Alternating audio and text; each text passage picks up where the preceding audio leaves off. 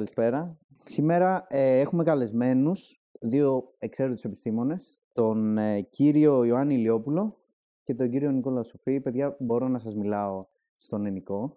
Καλησπέρα. βέβαια. Καλησπέρα. Καλησπέρα. Ευχαριστούμε πάρα πολύ που ήρθατε. Να πούμε ότι είμαστε στο Πολυχώρο Συνδετήρα. Μας κάνει την τιμή να μας φιλοξενεί ε, εδώ πέρα και όλες οι εκπομπές θα είναι στον Πολυχώρο της Συνδετήρα. Να πω ότι ο κύριος ε, ο, ο, Γιάννης, Γιάννης. ο Γιάννης είναι αναπληρωτής καθηγητής του Τμήματος Γεωλογίας του Πανεπιστημίου Πατρών. Το, το λέω σωστά; Σωστά, σωστά. Τέλεια. Και ο Νίκος, ο Σοφής, είναι υποψήφιος διδάκτορας του Τμήματος Γεωλογίας του Πανεπιστημίου Πατρών. Και οι Σωστά. δύο από το... από Στο το- ίδιο τμήμα. Έτσι, ίδιο είμαστε. τέλεια. Και γνωρίζεστε. Ε, βέβαια. Διδάσκοντας ο κ. Ηλιόπουλος. Οπότε, ε, παιδιά, να πούμε λίγο, παιδιά, πώς, πώς ξεκινήσατε με τη λο- γεωλογία. Σας πάω λίγο πίσω τώρα, γιατί εντάξει, ξέρω όλα τα παιδιά όταν ξεκινάνε και είναι μικρά, το πρώτο πράγμα που θα σου πούνε είναι ότι θέλω να γίνω γιατρός, θέλω να γίνω Ωραία. Δικηγόρος. δικηγόρος, θέλω να γίνω Ναι. αστροναύτης. Κανένας δεν ε, ξεκινάει να πει και- θέλω να γίνω γεωλόγος. Ακριβώς. Και αφού είπαμε για μικρά, για τα μικρά παιδιά, ας ξεκινήσει ο μικρότερος πρώτα. έτσι. Έτσι. Ε, άρα ας ξεκινήσω εγώ και να πω όταν... Έτσι δεν είναι, Νικόλα; Βεβαίως, βεβαίως. Ε, να πω όταν ε, ήμουνα κι εγώ ε, μικρός, μικρός λέγοντας, φτάνοντας ε, στην ηλικία εκείνη που έπρεπε να αποφασίσω ότι ε, θα κάνω, ε, είχα μια αμυδρή ιδέα του τι είναι η γεωλογία. Με λίγα λόγια δεν ήξερα τι είναι η γεωλογία. Όπως, όπως φαντάζομαι, συγγνώμη που, που σε Ναι, διακόπτω, ναι. όπως φαντάζομαι και ο περισσότερος κόσμος, δηλαδή και εγώ, Μμμ. δεν έχω επαφή ιδιαίτερη με τη γεωλογία πέραν πολύ μικρών πραγμάτων, ας πούμε, Μμμ. για τη γεωλογία. Ναι, και έχουν περάσει τόσα χρόνια από τότε και εξακολουθούμε να βρισκόμαστε στο ίδιο ακριβώς ε, στάδιο ότι ο, ο, ο κόσμος δεν είναι ενημερωμένος για το τι είναι ακριβώς η γεωλογία, όπως και εμείς τότε λοιπόν δεν ήμασταν ενημερωμένοι. Ε, μου άρεσε λίγο το όνομα θα έλεγα της επιστήμης, λίγο από αυτά που είχα ακούσει για πετρώματα στο σχολείο. Ε, άρα δεν ήταν η πρώτη μου επιλογή η γεωλογία, ήταν η φυσική και ε, δεύτερη ε, ήταν η βιολογία, γιατί μου άρεσε να ασχοληθώ με κάτι το οποίο θα, ήταν, ε, θα είχε να κάνει με ζωντανούς οργανισμούς, σκεφτόμουν τότε. Η γεωλογία την έβαλα σαν μια τρίτη επιλογή. Ε, από εκεί και πέρα όταν έφτασα πια, γιατί έπιασα το τρίτο κατά σειρά τμήμα γεωλογία λοιπόν, είχα μια α, περιέργεια του τι θα βρω, τι θα συναντήσω. Ε, λίγο το φοβόμουν, έλεγα πω, πω γεωλογία, νεκρά πράγματα, τα πετρώματα δεν έχουν ζωή. Ήρθα στην Πάτρα α, και ε, θα έλεγα δεν άργησε πολύ να αλλάξει όλη η γνώμη που είχα για τη γεωλογία σαν επιστήμη. Ε, και σε αυτό συνετέλεσε πάρα πολύ το ότι ήταν μια επιστήμη που συνδύαζε δύο πράγματα. Το ίδιο λέω και στα μικρά παιδιά όταν μας επισκέπτονται τώρα στο τμήμα. Είναι από τις μόνες επιστήμες που το κάνει αυτό, να συνδυάζει την δουλειά έξω στη φύση, στην ύπεθρο και την δουλειά στο εργαστήριο με πολύ σύνθετα και πολύπλοκα όργανα αναλυτικά και δεν το κάνουν πολλές άλλες επιστήμες ε, αυτό. Και αυτό με συνεπήρε. Νίκο. Εμένα το ταξίδι ήταν ε, λίγο διαφορετικό, γιατί όντως είσαι στην ίδια ηλικία εμείς οι δύο. Ναι, ναι. Ε, Να, πούμε, να πούμε καταρχάς ότι το, τον Νίκο τον γνωρίζω από πάρα πολύ. Δηλαδή από τρίτη, τρίτη, δημοτικού, από τρίτη δημοτικού από εκεί γνωριζόμαστε. γνωριζόμαστε και ξαναβρεθήκαμε Είχαμε ε, Τώρα πρόσφατα τώρα ουσιαστικά. πρόσφατα, ναι. Ξανασμίξαμε, ναι. Και ήταν μια ευκαιρία κιόλας να τα πούμε και κατηδίαν. Να και- πληρώσουμε πολλά κενά. Έτσι, έτσι. Ε, την πρώτη φορά που έδωσα πανελλαδικές ήταν το 2006. Καμία επαφή με γεωλογία, τίποτα. Είχα περάσει λογιστική τότε. Δεν μ' άρεσε το Ε, Νομίζω αντικείμενο. το θυμάμαι κιόλας. Ναι, αυτό, δεν μου άρεσε το αντικείμενο καθόλου. Ναι. Καθόλου. Αναγκαστικά πήγαινα, εργαστήρια και αυτά, εντάξει. Πέρασε ο καιρός και την είχα αφήσει στη σχολή. Και το 2009 έφαγα μια πετριά στο κεφάλι ότι Ήταν- κάτι πρέπει να κάνω. Έτσι. Πάντα μου άρεσε το κάτι επιστημονικό. Έβλεπα και τον αδερφό μου, φυσικός αδερφός μου, και ήθελα κι εγώ κάτι Μμμ. τέτοιο. Και έτυχε εκείνη την περίοδο και είχα δει κάποιες συνεντεύξεις ενός καθηγητή του τμήμα μας, κ. Ζελίδη, μίλαγε για τα πετρέλαια. Ε, και είχε μπει στο κεφάλι μου αυτό. Βέβαια, η πρώτη μου επιλογή ήταν το μαθηματικό. Πάλι Καλή. συνθετικέ επιστήμες κινούμουν. Αλλά καμία έτσι κι σχέση με αλλιώς, τη Αλλά γεω- καμία σχέση με τη γεωλογία. Και δεν έπιασε μαθηματικό και πέρασα γεωλογία. Δεν είχα κι εγώ την καλύτερη εντύπωση, γιατί δεν ήξερα τι με περιμένει. Ε, αλλά άλλαξα έτσι ξαφνικά γνώμη. Και άλλαξα γνώμη όχι μες στην τάξη, όταν βγαίναμε ασκήσει πέθρου. Όταν βγαίναμε υπήθρο και δουλεύαμε. Ναι. Ουσιαστικά ένας γεωλόγος εκεί χτίζεται. Ναι. Είναι, είναι νομίζω και αυτό που είπε ο Γιάννης. Ε, θεωρώ ότι το να βγαίνεις κιόλας έξω είναι αυτό που σου δίνει το push, ας πούμε, να, να δεις κάποια Όσα πράγματα. πράγματα, να... Ναι, βέβαια. όσα πράγματα και να δεις ένα βιβλίο, όσο και να διαβάσεις, αν δεν τα δεις έξω, να αποτυπωθείς σαν εικόνα. Αυτό όμως νομίζω είναι και σε όλες τις επιστήμες. Δηλαδή, Ναι. ε, όταν βλέπεις κάτι στην πράξη είναι που λες, κοίτα να δεις πώς εφαρμόζεται η θεωρία στην πράξη και αυτό είναι που τραβάει και τον κόσμο, θεωρώ, περισσότερο. Βέβαια, η δικιά μας επιστήμη απαιτεί εντός εισαγωγικών και πολλή φαντασία. Ναι, βέβαια. Από δηλαδή, ποια για την άποψη; ανάπτυξη θεωριών ε, χρειάζεται φαντασία να σκεφτείς κάτι ότι π.χ. λιθοσφαιρικές πλάκες. Ναι. Κάποτε τον Βέγγενερ, συγκεκριμένα που ανακάλυψε αυτή τη θεωρία, του κορόιδευαν. Και από εκεί δεν ισχύει κάτι τέτοιο. Ίσχυε μια άλλη θεωρία μέχρι Ε, τότε. οποία θεωρία είναι; Τι, τι ε, ακριβώς, ότι ε, υπάρχουν συγκεκριμένες λιθοσφαιρικές πλάκες μέσα στο εσωτερικό της γης, οι οποίες κινούνται μέσα σε ρεύματα μεταγωγής, αν δεν λέω σωστά κύριε Λιόπουλε, λοιπόν, και ουσιαστικά δίνουν την κίνηση στο μάγμα. Οκ, Και γίνονται και μέσω του μάγματος. οκ, Παίζουν πολλά ρόλο, βασικά. οκ. Για να εξηγήσουμε Με ε, τις τεκτονικές επακριβώς. πλάκες δεν έχει να κάνει πάντως, έτσι. Α, είναι... ε, είναι...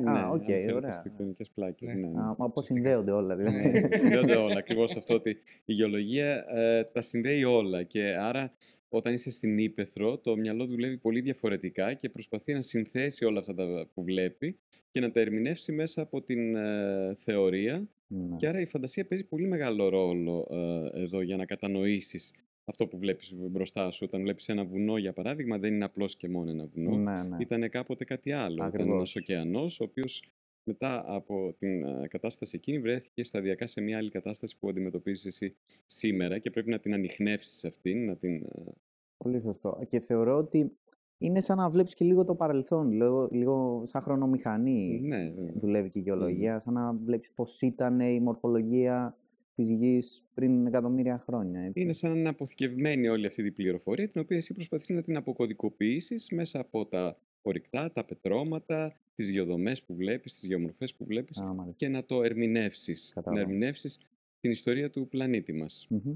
Υπάρχουν κάποια γεωλογικά θαύματα, ας πούμε, που μας λένε αυτό το πράγμα, δηλαδή ότι ε, μας δείχνουν, ας πούμε, την ηλικία της γης ή τι είχε συμβεί πριν κάποια εκατομμύρια χρόνια, τα οποία υπάρχουν και σήμερα και μπορείτε έτσι να φέρετε και εσείς στο, στο μυαλό σας αυτή τη στιγμή, δεν ξέρω, μπορώ να σας κάνω να προετοίμαστες, αλλά Ναι, όχι, τα γιατί πιο για μας... τρανταχτά που μπορού- θα μπορούσαμε, ας πούμε, όπως ε, ε, κάπου διάβαζα, ας πούμε, ότι το Grand Canyon στην Αμερική είναι ένα γεωλογικό θαύμα, γιατί δημιουργήθηκε από ποταμό, ο οποίος δημιούργησε αυτές τις... ε, Είναι λίγο στο μετέχμιο αλήθεια για μας ως γεωλόγους, γιατί σ- όταν εσείς εννοείτε ένα γεωλογικό θαύμα, μμμ. παίρνετε την αισθητική άποψη. Ναι, εγώ το παίρνω Ενώ για τελείως από τα μας, δικά ακόμα μου. και το Παναχαϊκό, Ναι, το βουνό εδώ στην Πάτρα, που είναι πασίγνωστο, ναι, ναι, το ότι κάποτε, πριν κάποια εκατομμύρια χρόνια, βρισκόταν σε έναν ωκεανό, ναι. γιατί υπάρχουν απολυθώματα τα οποία έχουν βρεθεί, υπάρχουν συγκεκριμένα πετρώματα, τα οποία τα έχουμε, έχουν αποδειχθεί ότι ήταν ωκεανό περιβάλλοντος, Περιβάλλον. ναι, ναι. να το πω πιο σωστά, ε, είναι ένα θαύμα για μας. Ή το οτιδήπο- ο- για τον γεωλόγο οτιδήποτε είναι ένα θαύμα. Δυστυχώς ή ευτυχώς. Ε, ναι, ναι. ναι. Ε, γιατί το λες αυτό όμως, γιατί, δηλαδή... Γιατί πάντα είναι αυτό ότι απαιτεί φαντασία το οτιδήποτε σε εμάς. Δηλαδή Οκ. το να κάτσουμε να αποκρυπτογραφήσουμε το πώς δομήθηκε και πώς σχηματίστηκε κάτι.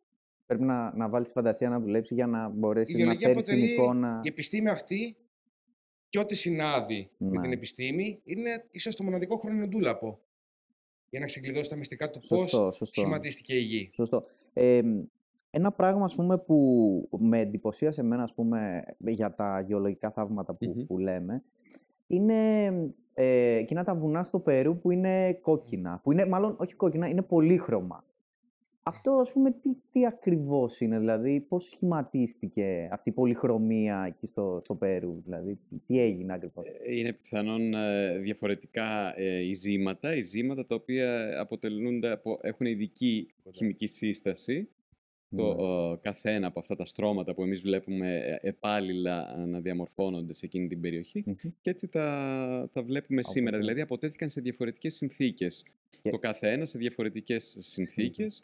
Και να και- φανταστώ και σε διαφορετικές χρονικές ε, περιόδους ή Ναι, βέβαια, Ναι. σε διαφορετικές χρονικές ε, Οπότε είναι ένα περιόδους. συνοθήλευμα πολλών πραγμάτων για να φτιαχτεί ένα τέτοιο ας πούμε θαύμα. Πώς Ναι, το- ε, το, το ωραίο είναι ότι η επιστήμη μας μας δίνει τη δυνατότητα να κάνουμε τέτοια ταξίδια σε μέρη τα Α, οποία μας αλήθεια. φαντάζουν Μιλάς τώρα έτσι και στο περίεργα κατάλληλο. και Τι- Έχει πάει Περού. ε, είχα Έκανα Είχα πάει λάθος. πριν δύο χρόνια πάει στο Περού, Αλήθεια. Περού. Α, Για- μάλιστα, καλά. αυτό, αυτό δεν το γνωρίζα. ε. για, για μελέτη η οποία συνδύαζε τη γεωλογία με την αρχαιολογία. Άρα είχαμε ε, διπλό ρόλο. Πε- Πες μας ε, λίγο για την εμπειρία σου αυτή στο, στο Περού, δηλαδή πώς, πώς τη Ε, βιώσατε και τι ακριβώς κάνατε εκεί; Καταρχήν να πω ότι όλη αυτή η περιπέτεια, γιατί για μας ήταν περιπέτεια, πολύ ωραία περιπέτεια ενδιαφέρουσα, ξεκίνησε με βάση ένα πρόγραμμα το οποίο υπάρχει στα ελληνικά πανεπιστήμια, στα ευρωπαϊκά πανεπιστήμια συνολικά και όχι μόνο στα ευρωπαϊκά και παγκόσμια τώρα πια, το πρόγραμμα Εράσμους. Να, ναι, οποίο δεν είναι μόνο το, για το φαντάζομαι το γνωρίζει και όλος ο κόσμος. Ναι, το ναι, το Erasmus. οποίο δεν είναι μόνο για φοιτητές, είναι και για τα μέλη του ε, πανεπιστημίου ε, και διδακτικό προσωπικό και ε, τεχνικό προσωπικό και, ερευνητικ- και διοικητικό προσωπικό. Όλοι μπορούν να πάνε ε, να συμμετέχουν σε αυτό το πρόγραμμα.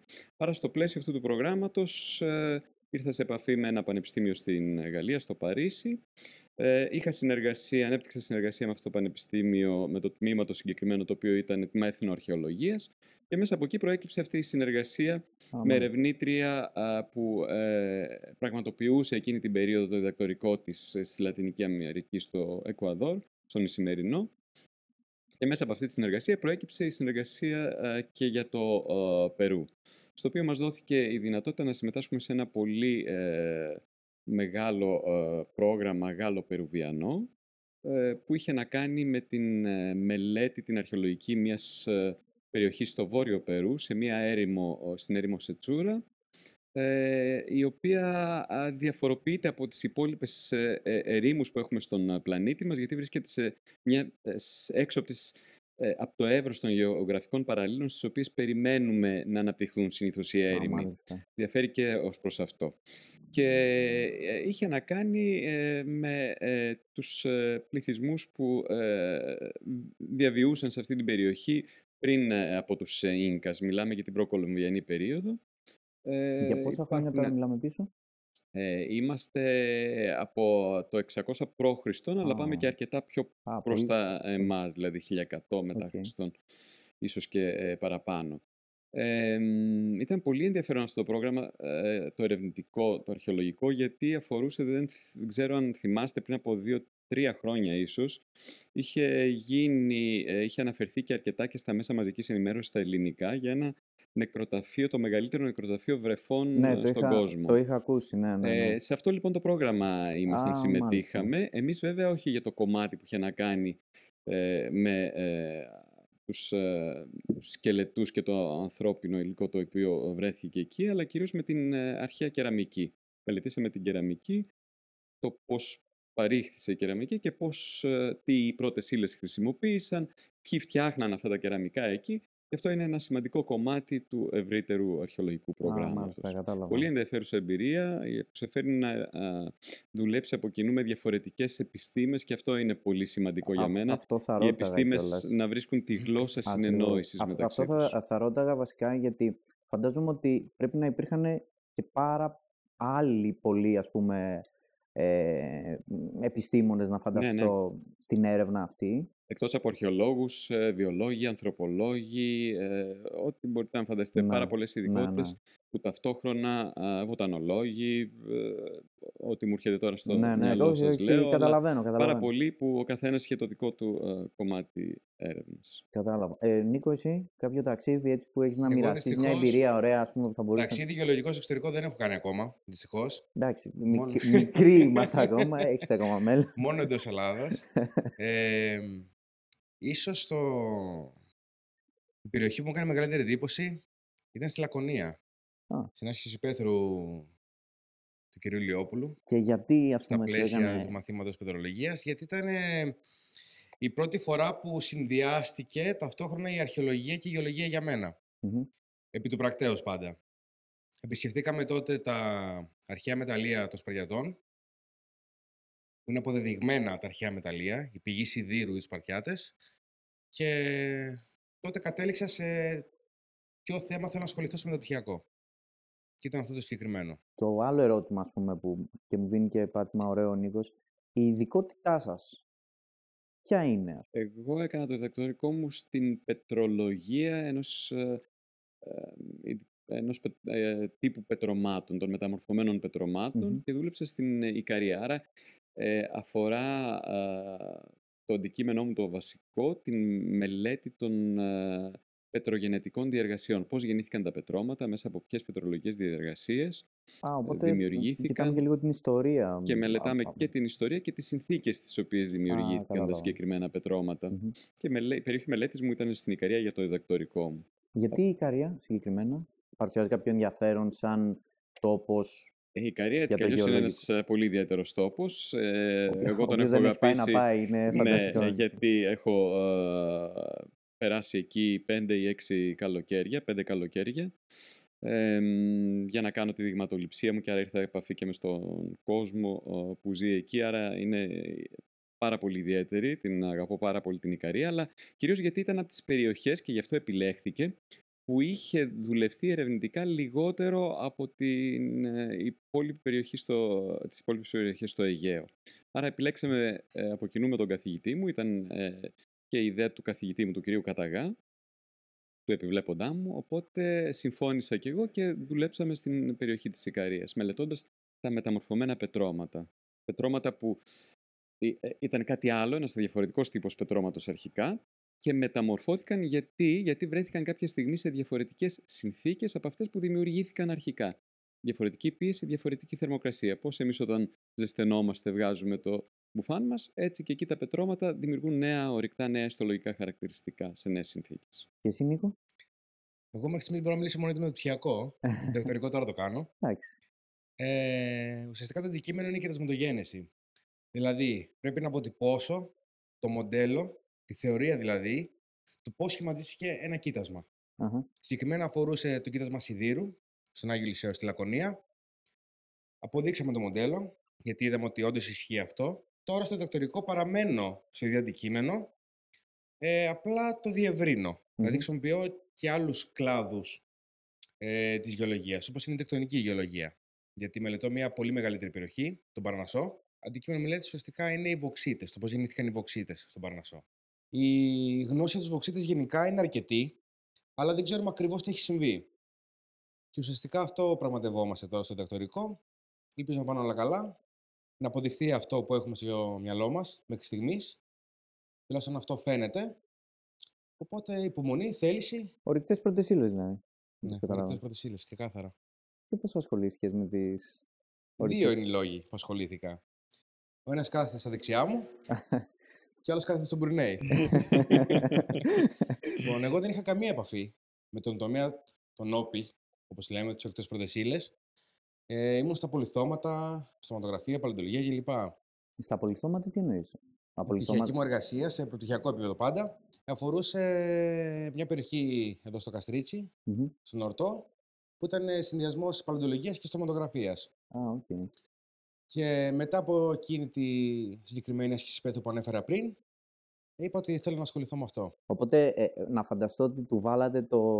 Ναι, εγώ να πω εδώ, αν μου είναι επιτρεπτό, ότι εντάξει, εγώ νιώθω ιδιαίτερη χαρά γιατί ο Νικόλας πραγματικά ξεκίνησε να ασχολείται ιδιαίτερα με το αντικείμενο με το οποίο τελικά ασχολήθηκε και στο μεταπτυχιακό του αλλά και στο διδακτορικό του ε, μετά από την άσκηση υπαίθρου ε, που έχει να κάνει με το μάθημα το δικό μας, το μάθημα της πετρολογίας, το οποίο διδάσκω κυρίως σαν βασικό μάθημα στο τμήμα γεωλογίας.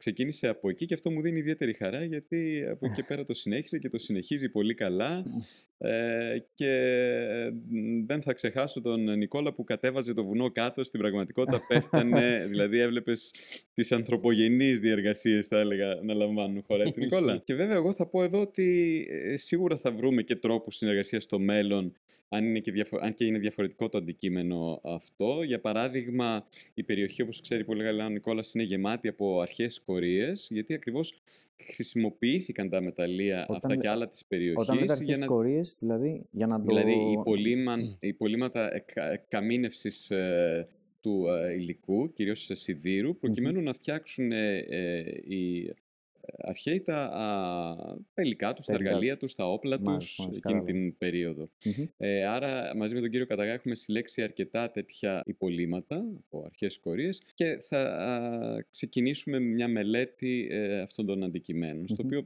σίγουρα θα υπάρξει κοινό πεδίο Πολύ, πολύ συνεργασίας και ευχάριστο δηλαδή στο αυτό να, μέλλον. να Εννοείται, φανταστώ. εννοείται, πάντα. Ε, Γιάννη, είπες πιο πριν κάτι για την, ε, αναφέρθηκες για την έρευνα, Μμμ. όπως ε, μου είπες στην Ικαρία που κάνατε την έρευνα. Έρευνα στην Ελλάδα γίνεται. Έρευνα γίνεται βέβαια στην Ελλάδα και αυτό αποδεικνύεται από τις ε, δημοσιεύσεις ε, οι οποίες γίνονται σε έγκριτα περιοδικά, σε Μμμ. διεθνή περιοδικά, παγκοσμίως από Έλληνες ερευνητές και έχουμε μια πολύ καλή θέση ε, συνολικά στην Ευρώπη από παραγωγή δημοσιεύσεων. Άρα γίνεται έρευνα, ναι, και στη γεωλογία βέβαια. Κάπου, κάπου διάβαζα ότι γενικότερα οι ορυκτοί πόροι είναι λίγο στην αφάνεια καθότι δεν ε, γίνονται τόσες πολλές ε, προσπάθειες να βγει στην επιφάνεια γιατί δεν έχουμε τα, το, μπα- το budget σαν χώρα, ας πούμε. Δεν ε, δίνουν χρήματα τόσο πολύ στην, στην έρευνα και σε όλη αυτή την προσπάθεια και ε, λέγανε ότι έρχονται από το εξωτερικό και κάνουν έρευνα στην Ελλάδα και γενικά δεν δίνουν τις έρευνες αυτές στους αρμόδιους φορείς που θα έπρεπε να τους ε, δίνουν. Μμμ. Ισχύει κάτι τέτοιο; Αυτό που ισχύει περισσότερο είναι ότι ε, ε, προφανώς και υπάρχουν οι ορυκτές ε, πρώτες ύλες στην χώρα, είναι άφθονες ε, εννοείται, αλλά έχει να κάνει και ε, με το κόστος για να εξορίξεις αυτές τις πρώτες ύλες και κατά πόσο συμφέρει Μμμ. κάποιον, κάποια εταιρεία ίσως, να εξορίξει αυτές. Και άρα, εάν κάπου είναι πιο πρόσφορο το έδαφος για να κάνει αυτή την εξόριξη, για ποιο λόγο να γίνει αυτό στην ε, χώρα μας. Υπάρχουν όμως ορυκτές πρώτες ύλες, στις οποίες έχουμε και την πρωτοκαθεδρία ακόμα και παγκοσμίως, έτσι, που πιθανόν δεν το γνωρίζουμε. Για παράδειγμα, τα κοιτάσματα Περλίτη στη Μήλο. Α, Μέχρι μάλιστα. πρότινος ήμασταν η πρώτη ε, παραγωγός χώρα και ήμασταν και πρώτοι και σε εξαγωγές. Μμμ. Μετά πέρασε λίγο μπροστά η Τουρκία. Νομίζω τώρα πάλι πρέπει να είμαστε εμείς μπροστά σε ε, εξαγωγές. Ε, μ, αλλά και άλλα υλικά, και το μάρμαρο για παράδειγμα. Έχουμε Μμμ. πολύ δυνατό τομέα στις εξαγωγές στα μάρμαρα. Η χώρα Ο- μας Οπότε χαρακτηρίζεται ου- από αυτό το ουσιαστικά υλικό το άλλωστε. βγάζουν στην επιφάνεια ότι, ότι τα κοιτάσματα ας πούμε, που έχουμε, ε, ε, ενδεχομένως υπάρχουν και κοιτάσματα τα οποία δεν τα έχουμε ανακαλύψει.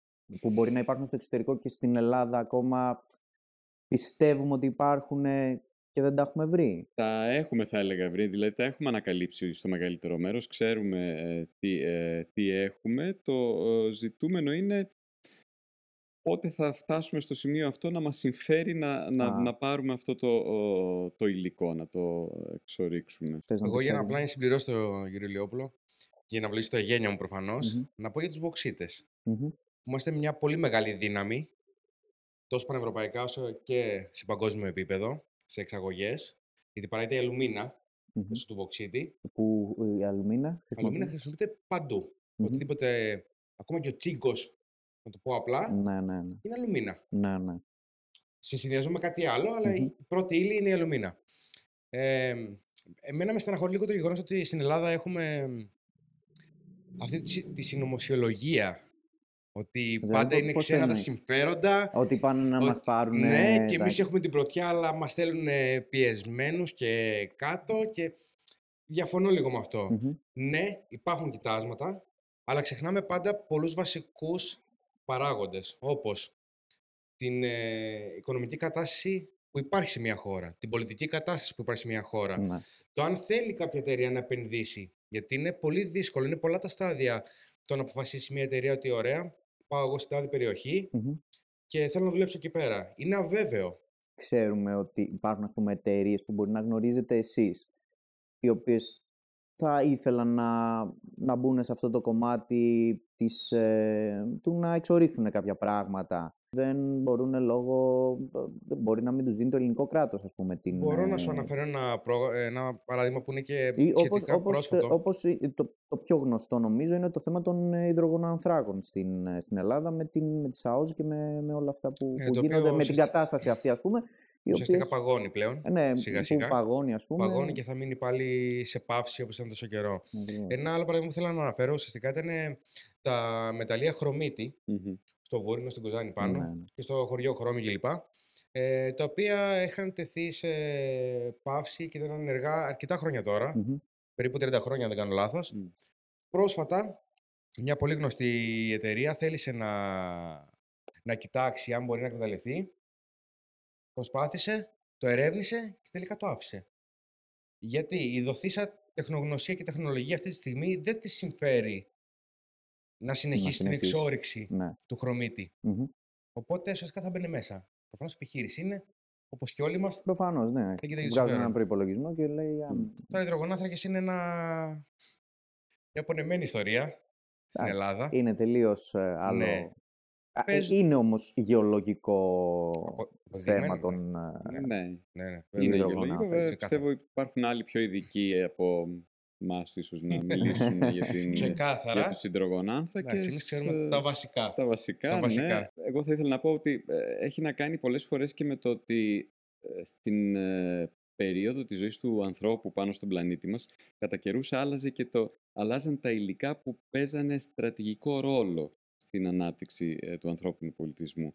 Άρα ξεκίνησε με άλλα υλικά ο άνθρωπος, ξεκίνησε με τι, με τα- βρίσκοντας τα υλικά τα- που είχε γύρω τα του. Τι είχε βασικά, γύρω ας του, τα πούμε, βασικά, ναι. άρα χρησιμοποίησε πυριτόλιθο. Να ποιο ήταν τότε, στην αρχή, Μμμ. της ύπαρξης του ανθρώπου πάνω στον πλανήτη μας, το στρατηγική σημασία υλικό; Να διακόψω μόνο Μμμ. ότι, να το πούμε λαϊκά, όπως το ξέρει ο κόσμος, Μμ. τσακμακόπετρες.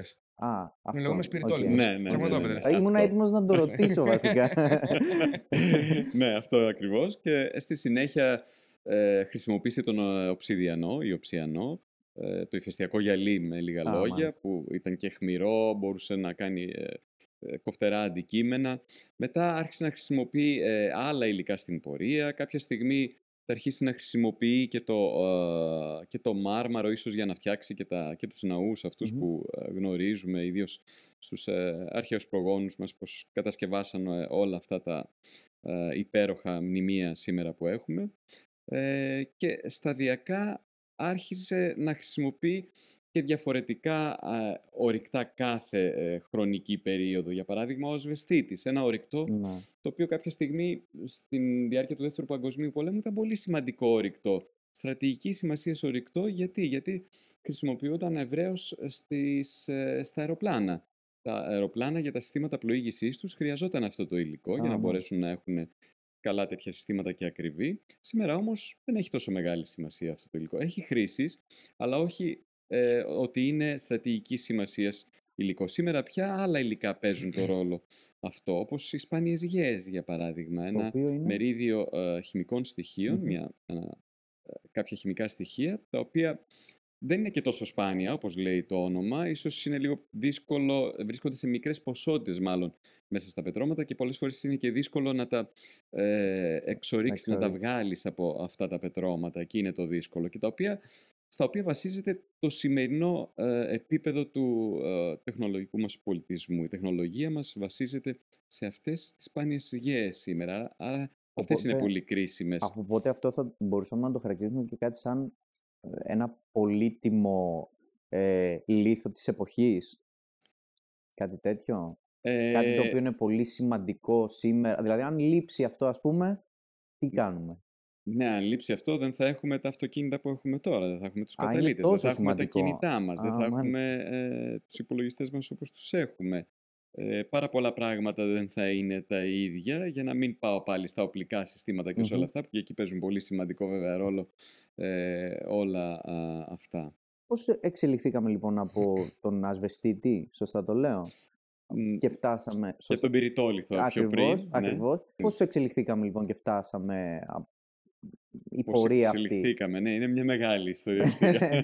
Αλλά να την πούμε με λίγα Εν λόγια. συντομία, Εν ναι, εν συντομία. συντομία. Ε, λοιπόν, το, το σημαντικό ήταν ε, πώς άλλαξε και η ε, μορφολογία, θα λέγα, του, του ανθρώπου. Δηλαδή, ο άνθρωπος ε, στην αρχή ήταν ε, το ανθρώπινο είδος, έτσι, για να μην Μμμ. πω άνθρωπος εκείνης της εποχής. Ήταν, ε, φανταστείτε, αρκετά σκυφτό. Ε, σιγά σιγά όμως, χρησιμοποιώντας αυτά τα εργαλεία, άρχισε να τρέφεται καλύτερα. Άρα, ε, Μμμ. άρχισε να στέκεται καλύτερα ο σκελετός του. Περάσαμε σε ένα άλλο ανθρώπινο είδος. Στη συνέχεια, επειδή μπορούσε να τεμαχίζει καλύτερα με τα καλύτερα εργαλεία που έφτιαχνε σταδιακά από την τροφή του, αυτό πάει να πει ότι μπορούσε και να την μασίσει λιγότερο, ήταν Μμμ. πιο εύκολα α, να μασηθεί η τροφή. Γι' αυτό άφηνε, ε, βοηθούσε στο να μικρύνει το στόμα, αυτό το κομμάτι, και να δώσει περισσότερο χώρο για τον εγκέφαλο. Αυτό πάει να πει ότι αναπτύχθηκε ο εγκέφαλος σταδιακά, άρα ο άνθρωπος άρχισε να έχει τη δυνατότητα να επικοινωνεί με τον διπλανό του, άρχισε να μιλάει, να χρησιμοποιεί την ομιλία και από εκεί και πέρα πια αρχίσαμε να προχωράμε και να έχουμε πιο μεγάλα άλματα Και ουσιαστικά στην να, εξέλιξή να, να μας. ανακαλύπτει και ο, και ο άνθρωπος, ας πούμε, διαφορετικές ύλες. Διαφορετικές ύλες και διαφορετικούς τρόπους Οπότε χρήσης. ουσιαστικά ήταν στην εξέλιξη του ανθρώπου όλο αυτό. Ναι, ναι. Πολύ Μα και σημαντικό. γι' αυτό και Πολύ οι σημαντικό ε, αυτό. διάφορες ε, περίοδοι ε, εξέλιξης του ε, πολιτισμού ε, βασίζονται στα ορυκτά που χρησιμοποιούσε ο Ναι, άνθρωπος. ναι, Μιλάμε ναι. για την λίθινη ε, εποχή, μιλάμε μετά για την εποχή ε, του ε, Κατάλαβα. Του χαλκού, χαλκού, του την εποχή σιδήρου. του σιδήρου, την εποχή του πυρητίου, ίσως πυρητίου. βιαστήκαν κάποιοι να πούνε, ή Ναι. ίσως του γραφενίου, ή ίσως κάποιο άλλο υλικού που θα βρεθεί με ακόμα καλύτερες ιδιότητες. Μένει να το δούμε αυτό, Ναι, ναι, ναι. αν θα κατάλαβα. βρισκόμαστε εδώ. Κάτι άλλο, ας πούμε, που, με, εντυπ- που έχει εντυπωσιάσει πάρα πολύ. Πάντα έβλεπα στις ταινίες επιστημονικής φαντασίας, στις ε, αποστολές που πηγαίνανε, ας πούμε, ε, οι επιστήμονες, πάντα είχαν μέσα ένα γεωλόγο, όπου πηγαίναν σε κάποιο πλανήτη, ας πούμε. Και θέλω να ρωτήσω το εξής. Ε, έχουμε φτάσει να μιλάμε για πλανητική γεωλογία, σωστά το λέω; Μμμ. σ- πού βρισκόμαστε σε αυτό το κομμάτι, δηλαδή πού βρισκόμαστε και εξετάζοντας ας πούμε τους πλανήτες, τι γνωρίζουμε για εμάς, τι γνωρίζουμε για το δικό μας τον πλανήτη, τι γνωρίζουμε για το σύμπαν, πώς μπορούμε να τα συνδέσουμε όλα αυτά μέσω γεωλογίας; Ναι, ε, γεωλόγο έχουμε και αυτή τη στιγμή ίσως που μιλάμε ακόμα και στον πλανήτη Άρη, αλλά δεν είναι βέβαια άνθρωπος, Είναι είναι, ρομπότ. ρομπότ γεωλόγος, ε, το οποίο παίρνει συνεχώς μετρήσεις, παίρνει υλικό και το οποίο ε, ε, ελπίζουν οι επιστήμονες ότι θα καταφέρουν κάποια στιγμή να το στείλουν πίσω στην ε, γη με διάφορες ε, διαδικασίες. Θα το στείλουν πίσω στη γη ή θα πάμε εμείς; Θα το στείλουν Θα το πίσω στείλουν στη πίσω, γη. ε; Θα το στείλουν πίσω στη γη. Ο σκοπός είναι το ε, Perseverance, το τελευταίο ε, μη επανδρομένο τέτοιο σκάφος που στείλανε στον πλανήτη Άρη, να συλλέξει το υλικό. Ήδη κάνει καθημερινά μικρές γεωτρήσεις ε, στα σημεία που βρίσκεται, συλλέγοντας υλικό το οποίο το αποθηκεύει σε ειδικές κάψουλες. Αυτές οι ειδικές κάψουλες κάποια στιγμή θα εκτοξευθούν σε κάποιο ε, σημείο στο- ε, μακριά από τον ε, πλανήτη Άρη και εκεί ε, ε, υποθέτουν, σχεδιάζουν ότι θα μπορέσει να τη συλλέξει κάποιο άλλο ε, διαστημικό σκάφος που θα στείλουμε. Να τη θα συλλέξει έχουνε- για να τις φέρει ε, πίσω. Είναι μια διαδικασία Μμμ. ε, που και εγώ δεν τη γνωρίζω στην μέγιστη λεπτομέρεια. Αυτή είναι σε αδρές γραμμές πάντως η διαδικασία για να το φέρουμε το να υλικό αυτό φανταστώ ότι πίσω. ψάχνει για νερό, έτσι, για, για η μορφή μόνο, ζωής. όχι μόνο, γιατί, όχι μόνο. γιατί, Ψάχνει και γεωλογικά στοιχεία, δηλαδή, δηλαδή, κυρία Βάση. Δηλαδή, αν μπορέσουμε και καταλάβουμε τη γεωλογία του Άρη, ξεκλειδώνουμε πάρα πολλά πράγματα. είναι, είναι συγκεκριμένα του Άρη ε, και γιατί έχουμε επικεντρωθεί τόσο πολύ στον Άρη. Δηλαδή, Είναι της γιατί μοδός, είναι, να λό- πούμε, είναι, ναι. είναι, επειδή είναι, είναι λόγω του ότι είναι, ας πούμε, ο πιο προσβάσιμος πλανήτης, να το πω έτσι, από θέμα απο, Μ, απόστασης έχουν Α- καταφέρει Από δηλαδή. την άποψη πέρα ότι απ' τη- έχει αποκλειστεί ότι το φεγγάρι θα μπορούσε να υποστηρίξει μορφή ζωής. Μμμ.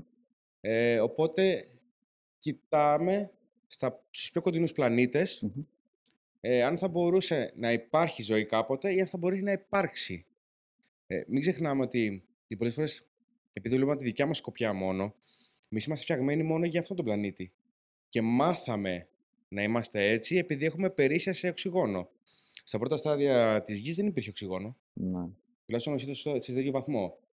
Ε, καμία σχέση όπως ήταν η γη. Τώρα μιλάμε 4,5 δισεκατομμύρια χρόνια Τα, πίσω. πρω- τα πρώτα στάδια της γης δηλαδή πώς ήταν; Δηλαδή, η γη ουσιαστικά δεν έχει καμία σχέση με αυτό που βλέ- βλέπουμε τώρα. Καμία σχέση.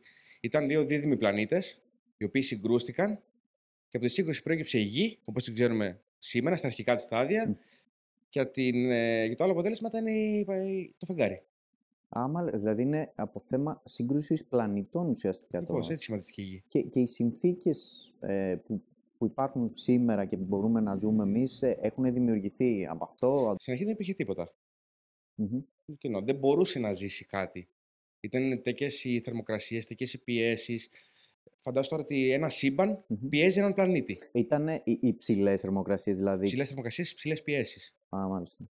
Δηλαδή δεν μπορούσε να υποστηριχθεί καμία μορφή ζωής. Μμμ. Και σιγά σιγά άρχισε η γη να παίρνει ε, το σχήμα της, να δημιουργούνται διάφορα επίπεδα, να το πω απλά, μέσα στη γη, με συγκεκριμένη ε, οργάνωση. Δηλαδή έχουμε το φλοιό, έχουμε το μανδύα, έχουμε τον πυρήνα, εσωτερικό και εξωτερικό. Αυτά έγιναν μέσα σε εκατομμύρια χρόνια. Δεν είναι τη μία μέρα στην άλλη. Ε, οπότε, για ποιο λόγο ε, επιλέξαμε τον Άρη και γιατί είμαστε εκεί και πώς, με ποιες διεργασίες μέσα θα φέρουμε, θα, θα δημιουργηθεί η ζωή ή δεν ξέρω αν ισχύει. Ναι, εγώ απλώς να πω εδώ ότι, ε, εντάξει, επιλέξαμε ε, καταρχήν, ε, ε, δίνουμε τόσο μεγάλη σημασία στον Άρη, γιατί είναι ο πλανήτης εκείνος που φαίνεται να είναι πιο κοντά στις συνθήκες ε, του δικού μας πλανήτη. Δηλαδή, τι θέλω να πω, φαίνεται ότι οι δύο πλανήτες ε, είχαν παράλληλα, ε, ήταν παράλληλες οι συνθήκες σε αυτούς τους δύο πλανήτες, ήταν παρόμοιες μέχρι ένα στάδιο. Μετά κάτι άλλαξε και διαφοροποιήθηκε η κατάσταση στον Άρη, άρα δεν έχουμε πια την ίδια κατάσταση. Δεν είναι πλέον ένας ενεργός πλανήτης όπως είναι ο δικός μας πλανήτης με τις τεκτονικές λιθοσφαιρικές πλάκες που κινούνται συνεχώς και δημιουργούν όλη αυτή τη ε, δυναμική κατάσταση στον πλανήτη μας. Ε, άρα αυτό που προσπαθούμε τώρα να δούμε στον Άρη είναι κατά πόσον μπορούμε να επιβεβαιώσουμε ότι υπήρξε ζωή και εκεί. Υπήρχαν μορφές ζωής και εκεί, τις οποίες δεν τις βλέπουμε τώρα πια. Λογικό είναι μετά από 4,5 δισεκατομμύρια χρόνια που υπολογίζουμε ότι δημιουργήθηκαν ε, οι πλανήτες αυτοί περίπου και ο δικός μας. Ε, προφανώς δεν έχει μείνει κάποιο απτό στοιχείο και άρα γι' αυτό ψάχνουμε να το δούμε αν ε, υπάρχει αυτό. Ε, γιατί λίγο πολύ και η ζωή στον δικό μας πλανήτη στην ουσία δημιουργήθηκε από τι, από μια, μια σούπα είχαμε γιατί είχαμε, αυτή η σούπα αποτελούνταν από τι, πέρα από το νερό, είχαμε λίγο νερό, είχαμε λίγο μεθάνιο. Λέγοντας σούπα εννοούμε μια ρευστή επιφάνεια, ας το πούμε... Τη συνταγή δίνω Α, και οκ. ε, που τέτοιο πείραμα έγινε, έγινε εκεί γύρω στα 1950 και άρα ε, κάναν αυτό το πείραμα βάζοντας αυτά τα συστατικά που είπαμε και επίσης το άλλο που κάνανε είναι ότι χρησιμοποίησαν και μια σπίθα. Χρησιμοποιώντας αυτή τη διαδικασία λοιπόν βρήκανε ότι μπορέσανε και δημιουργήσανε με αυτά τα συστατικά τι, κάποια ε, αμινοξέα και κάποια, κάποιες νουκλεονικές βάσεις, άρα τα θεμέλια, τους θεμέλιους λίθους του DNA Α, στην τρο- πραγματικότητα. τρομερό Αυτό φτιάξανε. δεν το- Βέβαια, δεν το τους είχα ξέφυγε, ξανακούσει. τους ξέφυγε κάτι από ό,τι φαίνεται. Αυτό που δεν υπολογίσαν ότι αυτό το πείραμα το κάνανε μέσα σε ένα δοχείο γυάλινο. Σε ένα δοχείο από ε, γυαλί, από ε, ε, γυαλί το οποίο είναι βοροπυρητικό στην ουσία και δεν υπολογίσανε ότι στην πραγματικότητα τμήματα του γυαλιού αυτού πήραν μέρος Α, αθελά τους σε στην, αυτό το ε, πείραμα. Δηλαδή, επειδή ήταν πολύ καυστικό αυτό το υλικό, μπόρεσαν, αποχωρίστηκαν τμήματα του ε, γυαλιού, γυαλιού. άρα ορυκτά, γιατί αυτοί μετρήσαν στη συνέχεια και πυρίτιο, το οποίο δεν το είχαν χρησιμοποιήσει. Δεν Μμμ. βάλανε πυρίτιο μέσα στα συστατικά αυτά. Και φαίνεται λοιπόν από μελέτες που γίναν τώρα, φέτος δημοσιεύτηκε πριν μερικές μέρες, δημοσιεύτηκε αυτή η μελέτη στο περιοδικό Nature, και ε, λένε λοιπόν ότι υποθέτουν πια ότι και τα ορυκτά παίξ- παίξαν σημαντικό ρόλο στο να δημιουργηθούν αυτοί οι θεμέλοι λύθη του DNA. Άρα, με λίγα λόγια, πάει να πει από ένα ε, εντελώς αβιωτικό υλικό, δηλαδή ε, δημιουργήθηκε ζωή χωρίς να υπάρχει κάποια άλλη ζωή που την δημιούργησε αυτή. Δηλαδή, δεν πάει να πει ακόμα και αν βρούμε αυτά τα συστατικά σε έναν άλλο πλανήτη όπως τον Άρη, ότι υπήρχε μορφή δεν μπορούμε ζωής να το που τα επιβεβαιώσουμε, έδωσε. δηλαδή. Άρα γι' αυτό με αυτά τα πειράματα και ξέροντας τι περιμένουμε να δημιουργηθεί, μπορούμε να ξέρουμε τι θα αναζητήσουμε και σε αυτούς τους πλανήτες μάλιστα. και πού θα ρίξουμε το ενδιαφέρον μας εκεί, Πολύ για να τα τρο- αναγνωρίσουμε. τρομερό βασικά αυτό, Μμ. που, αυτό ειδικά το πείραμα. Πού θα μπορούσε να γίνει ας πούμε, το, το πείραμα για να μην υπάρχει αυτή η, πώς να το πω, η επέμβαση του γυαλιού στο, στο πείραμα. Μα εν τέλει ήταν καλό το ότι είχαμε την Ε, Ήτανε επέμβαση του ότι- γυαλιού, ε, γιατί ο- ε, ε, αυτή, δούλεψες η, σαν- αυτή η σούπα που είπαμε Μμμ. ε, περικλείεται στην πραγματικότητα στην φύση από πετρώματα, από μάλιστα. ορυκτά και πετρώματα.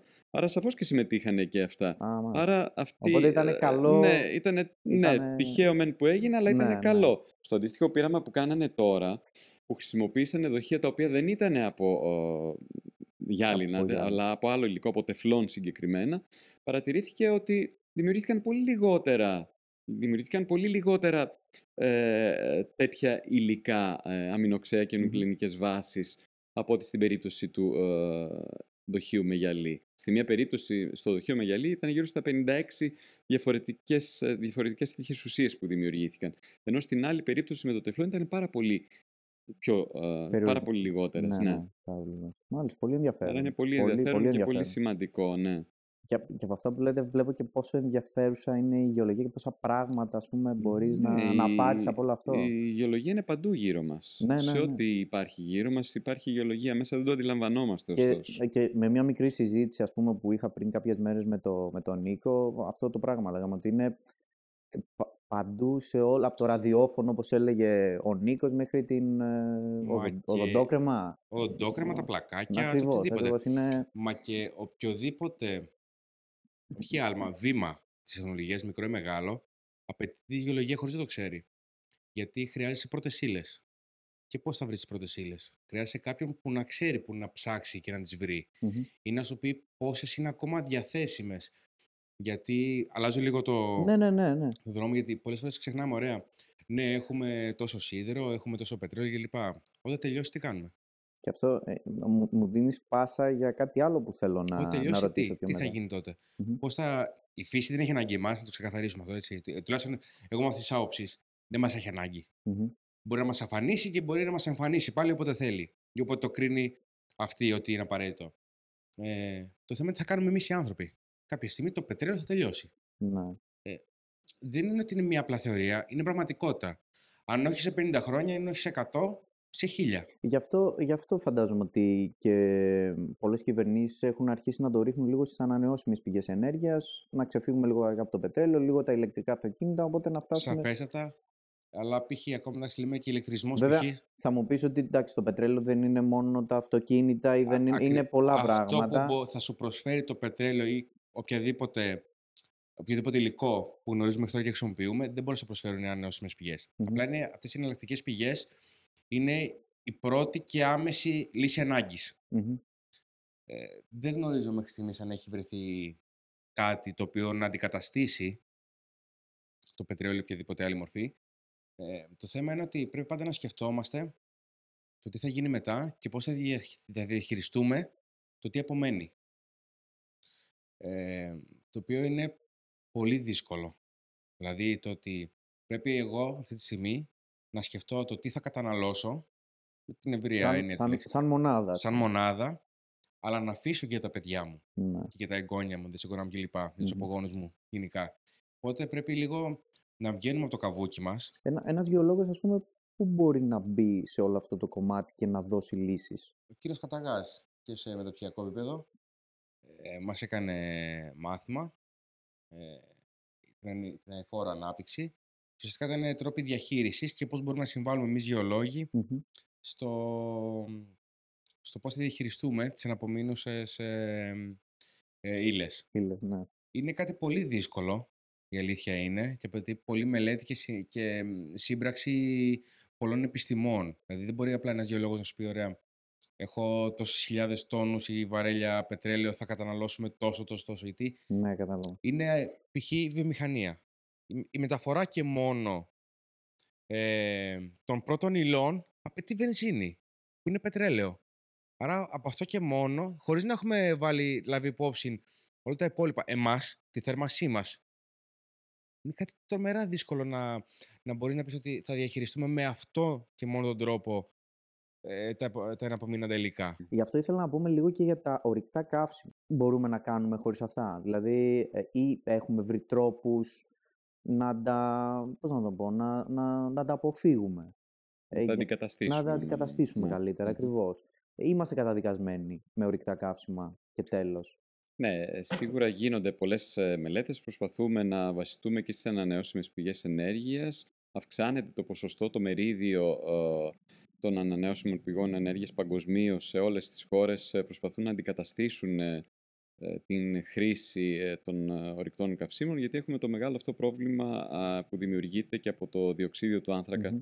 που παράγεται Ακριβώς, σαν ε, ακριβώς. αέριο. Ε, και άρα ε, προσπαθούμε να, α, να βρούμε και έχουμε ακόμα δρόμο μπροστά μας ε, και πιστεύω ότι θα τα καταφέρουμε, αλλά όχι τόσο άμεσα. Αυτό θα γίνει σταδιακά, ε, Σιγά με, σιγά με δηλαδή. βήματα ναι, Μμμ. σιγά σιγά, ωστόσο ε, αρχίζει και να πιέζει λίγο η κατάσταση, δηλαδή φτάνουμε σε ένα επίπεδο το οποίο θα είναι δύσκολο να διαχειριστούμε τις αλλαγές ε, που ε, δημιουργούνται ίσως. Άρα θα πρέπει να είμαστε πολύ προσεκτικοί και όπου χρειαστεί να α, δράσουμε ίσως και πιο γρήγορα θα Μμμ. δείξει. Ε, θα δείξει το πώς πάει το περιβάλλον και πώς... Ναι, δεν αναφέραμε ίσως ότι ο άνθρωπος πια ο ίδιος έχει μετατραπεί σε έναν γεωλογικό παράγοντα, που πριν δεν υπήρχε αυτό. Ο άνθρωπος πια ε, διώχνει υλικό από την επιφάνεια του πλανήτη μας πολύ μεγαλύτερο από ότι οι γεωλογικές διαδικασίες οι ίδιες αυτές καθ' αυτές. Πώς, το πώς, προκύπτει η διαβρωση με όλες τις επεμβάσεις του ανθρώπου επάνω στον πλανήτη μας, ό,τι είναι αυτό, ό,τι ε, κατασκευάζει, ό,τι δημιουργεί, είτε είναι αυτά φράγματα, είτε είναι δρόμοι, άρα παίρνει υλικό για να τους κατασκευάσει. Όλο λοιπόν το υλικό που απομακρύνεται είναι πολύ περισσότερο από αυτό που απομακρύνουν οι, φυσι... οι φυσικές διαργασίες, οι γεωλογικές. Για να γυρίσουμε λίγο στη συζήτηση που είχαμε με την, ε, με την πλανητική γεω... γεωλογία, σωστά το λέω. Ε, ένας ε, γεωλόγος, ας πούμε, ο οποίος τελειώνει στο Πανεπιστήμιο της Πάτρας. Ναι. Πόσο εύκολο είναι να πάει και να δουλέψει π.χ. στην NASA; Λέει ένα γνωμικό εκεί ότι όταν θέλεις κάτι πολύ, το σύμπαν συνομωτεί και το καταφέρνεις. Και πράγματι, αν θέλεις κάτι πολύ, σίγουρα θα τα καταφέρεις. Είμαι σίγουρος γι' αυτό. Έχουμε παράδειγμα, Νικόλα, δικό μας, έτσι δεν είναι; Σίγουρα. Έχουμε παράδειγμα. Ο οποίος δουλεύει στην Αμερική, δουλεύει Έχουμε στην φοιτήτρια από το τμήμα μας, η οποία έκανε τη διπλωματική της στο τμήμα μας με την κυρία Σέιμουρ, στην ηφαιστειολογία. Στη συνέχεια συνέχισε τις μεταπτυχιακές σπουδές της ε, στην Αθήνα και στο εξωτερικό που έκανε το διδακτορικό της και ε, είναι αυτή τη στιγμή στην NASA, δουλεύει στην NASA. Είναι η κυρία Σολομονίδου, η Ανεζίνα Σολομονίδου, η οποία δουλεύει στην ε, NASA. Έχουμε κάποια συνεργασία μαζί της και την έχουμε και καλεσμένη και στο Μουσείο Επιστημών και Τεχνολογίας για την Άνοιξη, αρχές της Άνοιξης, θα μας ε, δώσει μια διαλεξη σχετική με το αντικείμενο αυτό, σαν και πιο ειδική. Και να λοιπόν που πράγματι και ένας φοιτητής δικός μας ακόμα μπορεί να φτάσει ακόμα και σε αυτά τα, τα επίπεδα. Αυτό είναι πολύ σημαντικό γιατί φαίνεται ότι γίνεται δουλειά στο Πανεπιστήμιο των Πατρών και ειδικότερα και στο δικό σας το τμήμα, από ό,τι καταλαβαίνω. Αλλά τι είναι αυτό που χρειάζεται, δηλαδή είναι ε, ε, έρευνα τι δηλαδή. Η κομμή της έπεσε. Σίγουρα, εντάξει, με τη γνώση. Δεν θα πάει οποιοδήποτε. Καλά, δεν μπορεί να πάει. επίπεδο. Προφανώς έτσι. Λοιπόν, θεωρώ ότι χρειάζεται πείσμα πάνω απ' όλα. Και όραμα. Και ένα μεγάλο όραμα για να το πιστεψει Ότι εγώ κάποτε θα κάνω αυτό. Ουσιαστικά δηλαδή είναι το ότι πολλοί, πολλοί άνθρωποι, ας πούμε, σε οτιδήποτε, δεν μιλάω τώρα για αυτό, ε, ότι ε, ίσως να είναι και η έλλειψη του στόχου πολλές φορές σκέφτομαι εγώ, ότι χάνεσαι κάπου στη μετάφραση και ναι, δεν φτάνεις τελικά στο... Σίγουρα. Ή πολλές φορές το γεγονός ότι συναντάμε αρκετά εμπόδια και δεν βλέπεις γρήγορα το αποτέλεσμα που επιθυμείς, σε αποθαρρύνει. Ισχύει αυτό. Ε, οπότε σε αποτρέπει τελικά από το στόχο σου. Εντάξει, πιστεύω ότι πρέπει να μένουμε mm-hmm. ε, προσιλωμένοι στους στόχους μας και... και πάντα να βρίσκουμε κάτι να αγαπάμε αυτό που κάνουμε, γιατί εννοείται ότι... Αυτό. αυτό. Αν υπάρχει ενδιαφέρον, Ισχύει. υπομονή και θέληση, ε, πιστεύω οποιοδήποτε μπορεί να καταφέρει ό,τι θέλει. Μια που είπαμε και για το Πανεπιστήμιο της Πάτρας και για το τμήμα μας, ε, οι απόφοιτοι μας έχουν πάρα πολύ καλή φήμη στο εξωτερικό. Δηλαδή, οι άνθρωποι που φεύγουν από εμάς ε, ακούς μετά ε, από άλλους συναδέλφους ε, ε, που ζουν στο εξωτερικό πάρα πολύ καλά για το επίπεδο που έχουν σαν γεωλόγοι εκεί και ιδιαίτερα σε κάποια από τα αντικείμενα, στα δικά μας τα αντικείμενα είναι, έχει ακουστεί πολύ ότι είναι σε πολύ καλό επίπεδο, αλλά και σε άλλα αντικείμενα. Ένα λοιπόν πράγμα που θα ήθελα να, να συζητήσουμε είναι λίγο για, για το κέντρο της γης. Πόσο δύσκολο είναι να σκάψουμε μέχρι το κέντρο της γης; Έχουμε σκάψει καταρχάς, έχουμε φτάσει μέχρι το κέντρο της γης; Έχουμε φτάσει πολύ πολύ ε, επιφανειακά αν μιλάμε για το κέντρο της γης. Δεν έχουμε, έχουμε φτάσει μέχρι τα 10-11 χιλιόμετρα, ναι, κάπου, εκεί, ίσως μπορεί να λέω και πολύ. Προσπαθούμε δηλαδή να προσεγγίσουμε το κομμάτι ακόμα, ε, ένα κομμάτι του ανώτερου, του πολύ ανώτερου μανδύα για να καταφέρουμε να φτάσουμε. Και είναι πολύ δύσκολο βέβαια γιατί τα πετρώματα είναι πολύ εύθρυπτα, πολύ σκληρά ταυτόχρονα, άρα ε, έχουν προβλήματα τα ερευνητικά προγράμματα που διεξάγονται, πάρα πολλά προγράμματα τέτοια ερευνητικά και έχουν αρχίσει, προσπαθούν. προσπαθούν να διατρήσουν, αλλά όχι για τέτοια μεγάλα βάθη, δεν πρόκειται ποτέ να φτάσουν ποτέ. Α, είναι... Οπότε είναι σχετικό. Α, ε, αλλά... αυτό, αυτό, βασικά αυτό ήθελα να ρωτήσω. Ε, δηλαδή. είναι πολύ δύσκολο, οι συνθήκες ε, πίεσης και θερμοκρασίες είναι πάρα πολύ διαφορετικές από αυτές που έχουμε στην επιφάνεια. Ε, δεν είναι εύκολο να, να πετύχουμε ένα τέτοιο ταξίδι όπως αυτό που φαντάστηκε ο Ιούλιος Βέρν στα μυθιστορήματά του. Ε, αυτό που έχουμε άλλωστε και στην επιφάνεια της γης, τα πετρώματα που έχουμε, δεν είναι ε, δεν έχουμε βρει ποτέ πετρώματα που να έχουν έρθει από τόσο ε, βαθιά. Ούτε και τα πετρώματα που βρίσκουμε δεν είναι από τόσο βαθιά. Είναι από τον μανδύα της γης τα πετρώματα που έχουμε. Όταν λέμε για το μανδύα εννοούμε ένα πολύ, πολύ ε, μικρό κομμάτι στο φλοιό της γης. Ε, Όχι ναι. ακριβώς. Ουσιαστικά η γη χωρίζεται... Ε, Αυτό για να, να δώσουμε να ναι. καταλάβει και ο κόσμος τι ακριβώς εννοούμε φλοιό, δηλαδή μανδύα. Είναι όπως ένα κρεμμύδι. Ή το αυγό, ας πούμε. Ή το αυγό. Ακόμα καλύτερα. Άρα, το άρα ο, ο, ο φλοιός ή ο μανδύας, ας το πούμε έτσι, είναι το ίδιο πράγμα φλοιός και μανδύας; Όχι. Όχι. Ο φλοιός είναι το τσόφλι του ναι. αυγού. Α, okay, okay. Ο μανδύας είναι το ασπράδι α, και ο κρόκος είναι ο πυρήνας. Οπότε έχουμε φτάσει μέχρι το ασπράδι, ας το πούμε έτσι. Πάνω πάνω. Πάνω πάνω όμως. Πάνω πάνω. πάνω, πάνω. Okay, οπότε έχουμε πολύ ακόμα μέχρι να φτάσουμε στον κρόκο. πάρα πολύ. Πάρα πολύ.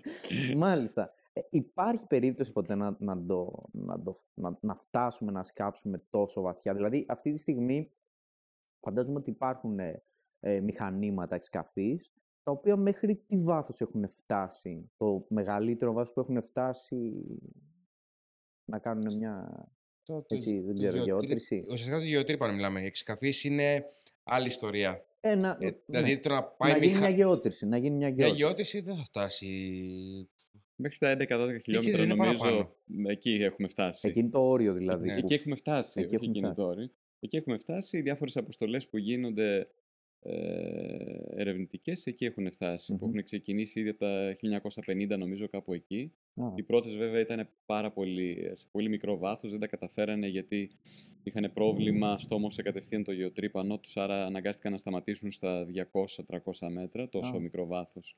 Τώρα έχουμε φτάσει σε ένα βάθος ε, εκεί γύρω στα 11 χιλιόμετρα, αν θυμάμαι καλά, αλλά και αυτό σε συγκεκριμένες περιοχές. Επιλέγουμε πολύ ε, προσεκτικά τις περιοχές, έτσι ώστε να ξέρουμε ότι εκεί έχουμε ε, μια μικρή άνοδο, θα λέγαμε, του μανδύα και άρα μπορούμε να τον προσεγγίσουμε πιο εύκολα. Το ανώτερο τμήμα του πάντα μιλάμε, έτσι. υπάρχουν συγκεκριμένες περιοχές που γίνονται, ας πούμε, τέτοιες, τέτοιες γεωτρήσεις, δηλαδή ε, εξετάζεται το έδαφος όπου θα μπει το γεωτρύπανο π.χ. γιατί εδώ είναι πιο εύκολο είναι να μπει και να τρυπήσει ή μπορεί να γίνει οπουδήποτε; Όχι, δεν θα γίνει οπουδήποτε, θα γίνει μελέτη πρώτα για να γίνει. Θα γίνει κάποια μελέτη η οποία με βάση και τις γεωφυσικές διασκοπήσεις θα ξέρουμε τι υπάρχει από κάτω, τι, τι περιμένουμε να βρούμε. Άρα με βάση και τα μοντέλα που ε, δημιουργούμε, ξέρουμε πού θα επιλέξουμε, ποιες είναι οι πιο προσοδοφόρες, ας το πούμε, περιοχές για να ε, και αυτό πώς, πώς το βλέπουμε, δηλαδή πώς βλέπουμε ότι από κάτω, με ποια διαδικασία; Υπάρχουν γευσικές μελέτες οι οποίες γίνονται, οι οποίες μπορούν να μας πούνε τι έχουμε, ε, γιατί ξέρουμε, για παράδειγμα, ξέρουμε τι έχουμε και στον μανδύα της γης από πλευράς σύσταση, τι υλικα έχουμε, αν είναι τίγμα, αν είναι λιωμένο το υλικό κάτω εκεί ή αν είναι σε μια ημί στερεά ή μη ε, ρευστή κατάσταση. Όλα αυτά τα γνωρίζουμε γιατί έχουμε τις ε, γεωφυσικές διασκοπήσεις που χρησιμοποιούμε και μέσα από αυτές μπορούμε να κατανοήσουμε τι υπάρχει ε, στο βάθος.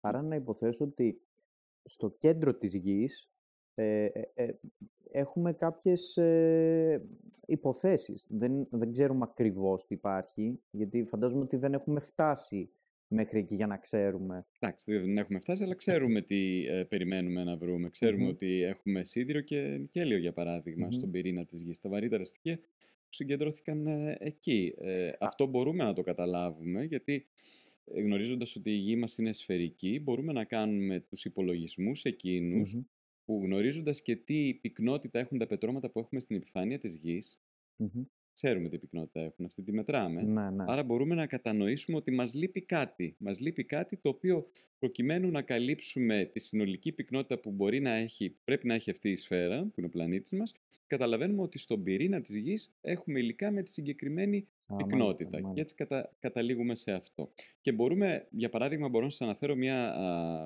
σχετικά πρόσφατη, κάνα δύο χρόνια, μελέτη που έγινε σε σχέση ε, με τον πυρήνα της Γης, αφού αναφέραμε τον πυρήνα της Γης και βλέπω και ναι. ένα τέτοιο ενδιαφέρον, που ξέρουμε ότι ο πυρήνας της Γης χωρίζεται σε εσωτερικό και εξωτερικό Ξέρουμε ότι ε, ο ε, εξωτερικός ε, πυρήνας ε, είναι ε, ρευστός, ο εσωτερικός είναι στερεός. Αυτό που βρίσκουμε τώρα είναι ότι ο εσωτερικός διαχωρίζεται σε δύο επιπλέον κομμάτια και φαίνεται να, να έχουμε διάκριση στον εσωτερικό τώρα πυρήνα αναφέρομαι, εξωτερικού και εσωτερικού εσωτερικού πυρήνα. και φαίνεται ε, εκεί να έχουμε και διαφορετική, διαφορετικό προσανατολισμό των, ε, των κρυστάλλων, να το πούμε έτσι, του σιδήρου. Έχει άλλο προσανατολισμό στον εσωτερικό, εσωτερικό πυρήνα, Ναι, ναι. η κρύσταλλη αυτή, και άλλο προσανατολισμό στο εξωτερικό, εξωτερικό πυρήνα. Όλα αυτά είναι πάρα πολύ σημαντικά στοιχεία που συνέχεια με τις επιστημονικές μελέτες Αυτό- προκύπτουν, ακόμα και Πο- πο- για τέτοια Πώς αντικείμενα. φτάσαμε να το ξέρουμε δηλαδή για τον εσωτερικό-εξωτερικό πυρήνα. Με, δηλαδή, με συνδυασμό τέτοιων ε, μελετών, Μελετών. όπως αυτές ε, που Α, μάλιστα. Για να προαναφέραμε. εξηγήσουμε έτσι λίγο γρήγορα πώς δουλεύει ένα τέτοιο όργανο που κάνει ναι, ε, geofυσικές έρευνες. Ε, φαντάσου μια ακτινογραφία. ναι. Αντί στέλνουμε κάτω ακτίνες και ανάλογα τη, την αλλαγή πυκνότητας που συναντά επιστρέφει πίσω. Μμμ, Μια συγκεκριμένη πάλι. μμμ. Οπότε μπορούμε να καταλάβουμε διαφορά. Τι συμβαίνει. Α, και πώς πάντα τα μάλιστα. στρώματα είναι, είναι ρευστά, ανάλογα. Κατάλαβα, κατάλαβα. Να προσθέσω επίσης ότι πέρα από το σύντομα του νικέλη που θεωρούνται έτσι βαριά στοιχεία στο, στο ιστορικό του πυρήνα, ε, έχουμε ουράνιο, μόλιβδο Μμμ. και θα έπρεπε να τα έχουμε αναγκαστικά γιατί αλλιώς δεν θα δομούταν με αυτόν τον τρόπο η γη. Και είναι τα στοιχεία αυτά που είναι υπεύθυνα για τη θερμοκρασία της γης.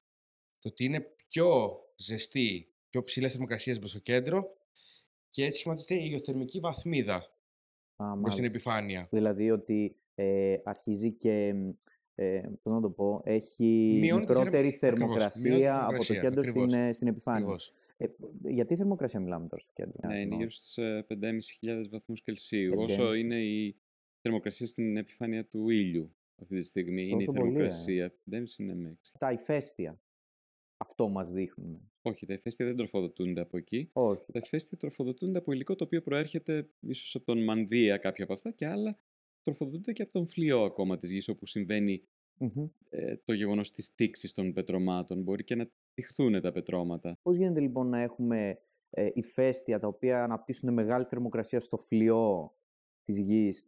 Ε, μ, γιατί ένα ηφαίστειο δεν ξέρω, στο κέντρο του ηφαιστείου πόσο μπορεί να φτάσει μια θερμοκρασία. Στην, ε, στον κρατήρα, αν έχουμε μια λίμνη από λάβα, μπορούμε να υπολογίσουμε ότι έχουμε γύρω στους 1100 βαθμούς 1100. Κελσίου. Μμμ. Άρα αυτό δεν έρχεται σε αντίθεση με αυτό που είπαμε πριν, με, την, ε, με, με, με τις θερμοκρασίες που Όχι. όσο ανεβαίνουμε πιο Όχι, ψηλά. γιατί γενικά το μάγμα, για να ξεκαθαρίσουμε και κάτι, η λάβα που γνωρίζουμε όλοι, ουσιαστικά, όταν είναι μέσα στη γη, λέγεται μάγμα. Α, Πολύ απλά. Λοιπόν, ναι μεν, ίσως η πηγή της είναι από τον πυρήνα, αλλά συγκεντρώνεται στα ανώτερα στρώματα του Μανδύα. Ανάμεσα στη... στο Μανδύα και στο φλοιό. Από εκεί και πέρα, γενικά το μάγμα έχει μια συνεχή τάση ανόδου. Που αυτό οφείλεται στη διαφορά πυκνότητας, στη ρευστή του φάση, στο εξόδες του, στη θερμοκρασία του, που αναγκαστικά λιώνει τα περιβάλλοντα πετρώματα, οπότε δημιουργείται χώρος για να ανέβει, στην τεκτονική, γιατί κινείται μέσα σε ρήγματα, και στην ε, φυγόκεντρο δύναμη της γης. Εφόσον γυρίζει η η γη, εμείς το καταλαβαίνουμε βέβαια, το μάγμα όμως το καταλαβαίνει. Αυτό, πώς- Δηλαδή, πώς συμβαίνει. ναι, Φαντάσου ένα ποτήρι με ένα καλαμάκι και κάτω γρήγορα γύρω-γύρω. Θα παρατηρήσεις ότι μένει, ότι είναι μένει σαν μέσα... στρόβιλος Ναι, ναι, καταλαβαίνω. και τα τι λες. πλανάκια και σηκώνονται. Κάπως έτσι συμβαίνει και με το μάγμα. Άρα ποτέ δεν πηγαίνει ευθεία, πάντα έχει μια συγκεκριμένη πορεία. Όπου βρει δίωδο, θα σχηματίσει τα ηφαίστεια. Λοιπόν, γι' αυτό δεν έχετε σε αντίθεση η διαφορά θερμοκρασίας. Και σκέψω ότι είναι σχετικά ένα παροδικό γεγονός με την όλη ιστορία. Κάτι το οποίο δηλαδή συμβαίνει μία φορά στο τόσο. Ακριβώς. αυτό. Ένα ηφαίστειο, τι θα το ενεργοποιήσει; Τι θα τον ενεργοποιήσει; Ε, Πολλοί λόγοι. Δεν είναι ένας. Μμμ. Ή ο συνδυασμός. Είναι, Πολλών δηλαδή, εγώ το λόγων. έχω στο μυαλό μου. Ναι. Εγώ το έχω στο μυαλό Ότι μου. ανοίγει η γη και βγαίνει. Όχι, όχι. Το έχω στο μυαλό μου ως εξής. είναι το ηφαίστειο, Μμ. Έχει τη λάβα, είναι σαν ένα κουβά. Έχει τη λάβα μέσα Ναι. που τη διατηρεί και κάτι το ενεργοποιεί και πετάει τη λάβα στο, στον αέρα, στο πούμε έτσι. Ναι. Κάπως έτσι το έχω εγώ στο μυαλό μου. Ωραία, Δεν- ναι, αλλά υπάρχουν, τι γίνεται, τι συμβαίνει, ότι υπάρχουν πολλά α, γεωλογικά, γεωτεκτονικά, όπως τα λέμε, περιβάλλοντα, στα οποία μπορούν να δημιουργηθούν τέτοια ηφαίστεια. Για παράδειγμα, μία περίπτωση είναι εκεί που ανοίγουν οι λιθοσφαιρικές πλάκες, όπως για παράδειγμα συμβαίνει αυτή τη στιγμή που μιλάμε στον Ατλαντικό ωκεανό. Εκεί έχουμε διάνοιξη των λιθοσφαιρικών πλακών. Άρα, αφού ανοίγουν οι λιθοσφαιρικές πλάκες, αυτό κάνει εύκολα το υλικό που είναι από κάτω να ανέβει προς τα πάνω σε αυτή τη- την διάνοιξη και να δημιουργηθούν πολλά ηφαίστεια σε αυτή την περιοχή. Βλέπε για παράδειγμα στην Ισλανδία. Στην Ισλανδία είμαστε τυχεροί γιατί αυτή η διάνοιξη του ωκεάνιου φλοιού, που σημαίνει στον Ατλαντικό, διέρχεται πάνω από ένα ε, κομμάτι στεριά, τα λέγαμε όπως είναι η Ισλανδία. Και άρα το βλέπουμε να συμβαίνει και εκεί. Αλλά δεν είναι μόνο αυτό το περιβάλλον που μπορούν να δημιουργηθούν ηφαίστεια. Οι ηφαίστεια μπορούν να δημιουργηθούν εκεί που η μία πλάκα βυθίζεται κάτω από την άλλη. Στην περιοχή μας. Βυθίζεται η Αφρικάνικη πλάκα, βυθίζεται κάτω από την Ευρασιατική. Και γι' αυτό δημιουργήθηκαν και δημιουργούνται τα ηφαίστεια στην περιοχή μας. Η Θήρα, η Σαντορίνη, η Νήσιρος, ε, τα Μέθανα, το ε, Σουσάκι, είναι ηφαίστεια τα οποία έχουν δημιουργηθεί από μια τέτοια καταβύθιση. Άρα βυθίζεται η μία πλάκα κάτω από την άλλη. Εκεί δημιουργούνται ε, τρι, και τριβές εν μέρη, οι οποίες αυξάνουν τη θερμοκρασία, αλλά α, και τα ρευστά που προκύπτουν από αποσύνθεση κάποιων ορυκτών. Αυτά τα ρευστά βοηθούν στο να δημιουργηθεί ανάπτυξη των πετρωμάτων. Τίκονται τα πετρώματα και άρα δημιουργείται, δημιουργούνται φωλιές μάγματος θα λέγαμε. Το μάγμα σαν ελαφρύτερο υλικό από τα περιβάλλοντα πετρώματα που το ε, περιορίζουν αρχίζει και ανεβαίνει προς τα πάνω όταν βρει τις διόδους που, είναι, ε, που υπάρχουν. Φαντάζομαι όταν λέμε για τεκτονικές πλάκες, ε, είναι οι πλάκες που δημιουργούν και τους σεισμούς, έτσι, που μετακινούνται. Ναι, η κίνηση αυτών δημιουργεί και τους σεισμούς, οι σεισμούς. οποίοι σεισμοί συνδέονται και με ρήγματα τεκτονικά που είναι μικρότερης εμβέλειας από Οπότε ό,τι με, πλάκες. μ- με έναν σεισμό έχουμε πολλά άλλα ε, πώς να το πω, φαινόμενα που συμβαίνουν Βέβαια. ταυτόχρονα. Ναι. Τελειώνοντας και κλείνοντας, ε, θα θέλετε κάτι να, να αναφέρετε σαν, σαν γεωλόγοι, ας πούμε, που, που έχετε όλη αυτή τη γνώση γύρω από τη γη, τα πετρώματα. Ε, κάτι το οποίο σας έχει εντυπωσιάσει όλα αυτά τα χρόνια με την ενασχόλησή σας με αυτό το, το αντικείμενο; Ναι, ε, εγώ από την πλευρά μου θα ε, το έλεγα ότι ε, η γεωλογία είναι πάρα πολύ εντυπωσιακή επιστήμη. Είναι πάρα πολύ, ε, πώς θα μπορώ να το περιγράψω, δεν, δεν βρίσκω και τα λόγια για να το περιγράψω. Ε, είναι παντού γύρω μας η γεωλογία. Οτιδήποτε ε, βρίσκεται γύρω μας έχει να κάνει με την γεωλογία. Το να α, μάθουμε τον πλανήτη μας, να μάθουμε όλες τις πληροφορίες που είναι κωδικοποιημένες μέσα σε αυτόν, μέσα στα ορυκτά και στα πετρώματα που τον ε, αποτελούν, θα μας επιτρέψει να κατανοήσουμε την ίδια τη ζωή και να καταλάβουμε πώς φτάσαμε ε, στο σήμερα, αλλά ακόμα, ακόμα και για να αναζητήσουμε διεξόδους και σε άλλους πλανήτες κάποια στιγμή Ναι. και να δούμε τι ε, πρώτες ύλες θα μπορέσουμε να α, βρούμε και σε εκείνους τους ε, πλανήτες. Σημαντικό βέβαια είναι, ε, και αυτό λείπει από την χώρα μας, είναι η γεωλογική παιδεία. Άρα, ε, προκειμένου να μην δημιουργούνται όλα αυτά τα προβλήματα που δημιουργούνται ε, όταν ε, μια εταιρεία θέλει να κάνει μια επένδυση και να χρησιμοποιήσει κάποιες πρώτες ύλες ή να μην ε, υπάρχουν όλα αυτά τα, ό- όλη αυτή η διασπορά ψευδών ειδήσεων πολλές φορές που αφορά ακόμα και τον πλανήτη μας. Έχει, έχετε ακούσει για τους flat earthers που Ναι, υποστηρίζουν ισχύει, ότι ακόμα ναι. και αυτό Υπάρχουν και αυτά. ε, άρα, ε, προκειμένου ε, να πετύχουμε ε, σε ε, αυτό πρέπει να, να ετοιμάσουμε τους ε, πολίτες, να, να τους ετοιμάσουμε έτσι ώστε να γνωρίζουν τι είναι η γεωλογία και τι πρεσβεύει η γεωλογία. Άρα πάμε πιο πίσω από ε, το πανεπιστήμιο. Πάμε στα σχολεία. Πάμε στα Μμμ. σχολεία, στα δημοτικά σχολεία, πάμε στα γυμνάσια, πάμε στα λύκεια. Άρα εκεί πρέπει να ενδυναμωθεί ο ρόλος της γεωλογίας και των γεωεπιστημών.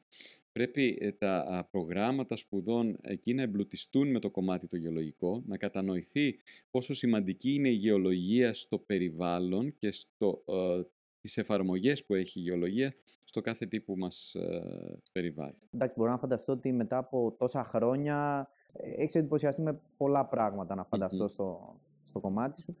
Κάτι έτσι που θυμάσαι ή που σε εντυπωσιάζει ακόμα και τώρα. Ναι, ε, αυτό που με εντυπωσιάζει εμένα είναι η διεπιστημονικότητα που έχει αυτή η επιστήμη. Το πώς θεμελιώνεται πάνω σε βασικές επιστήμες όπως η φυσική, η, ε, τα μαθηματικά, η βιολογία, θεμελιώνεται πάνω σε αυτές και ε, αυτό είναι πάρα πολύ σημαντικό κομμάτι της επιστήμης μας. Αυτό είναι που με ε, ενθουσιάζει άλλωστε και εμένα και που προσπαθώ να το εφαρμόσω και από την πλευρά της ίδιας της γεωλογίας, όπως ανέφερα και πριν, χρησιμοποιώντας την ε, σε συνδυασμό με πολλές άλλες επιστήμες, προκειμένου να απαντήσουμε σε ερωτήματα που είναι και πέρα από την καθαρή γεωλογία. Όπως για παράδειγμα είναι η αρχαιολογία έτσι, και τα αρχαιολογικά προβλήματα στα οποία έχουμε κληθεί να απαντήσουμε πολλές φορές σαν ε, γεωλόγοι. Νίκο, εσύ; Με κάλεσε προφανώς ο κ. Ηλιόπουλος. Νομίζω ε, τα, τα, είπε, τα Ναι, είπε όλα. Όπως πάντα, όπως πάντα. Εγώ αυτό που θα ήθελα να προσθέσω είναι ότι με την ανάδειξη της γεωλογίας μπορούμε να αναδείξουμε τη γεωλογική κληρονομιά της χώρας μας. Κάτι πολύ βασικό, που έχουμε πλούσια γεωλογική κληρονομιά. Και αυτή η γεωλογική κληρονομιά συνδέεται άμεσα και άρρηκτα και με την αρχαιολογική κληρονομιά μας και με την πολιτιστική κληρονομιά μας, καθώς επίσης και με την μεταλλευτική αυτής της χώρας.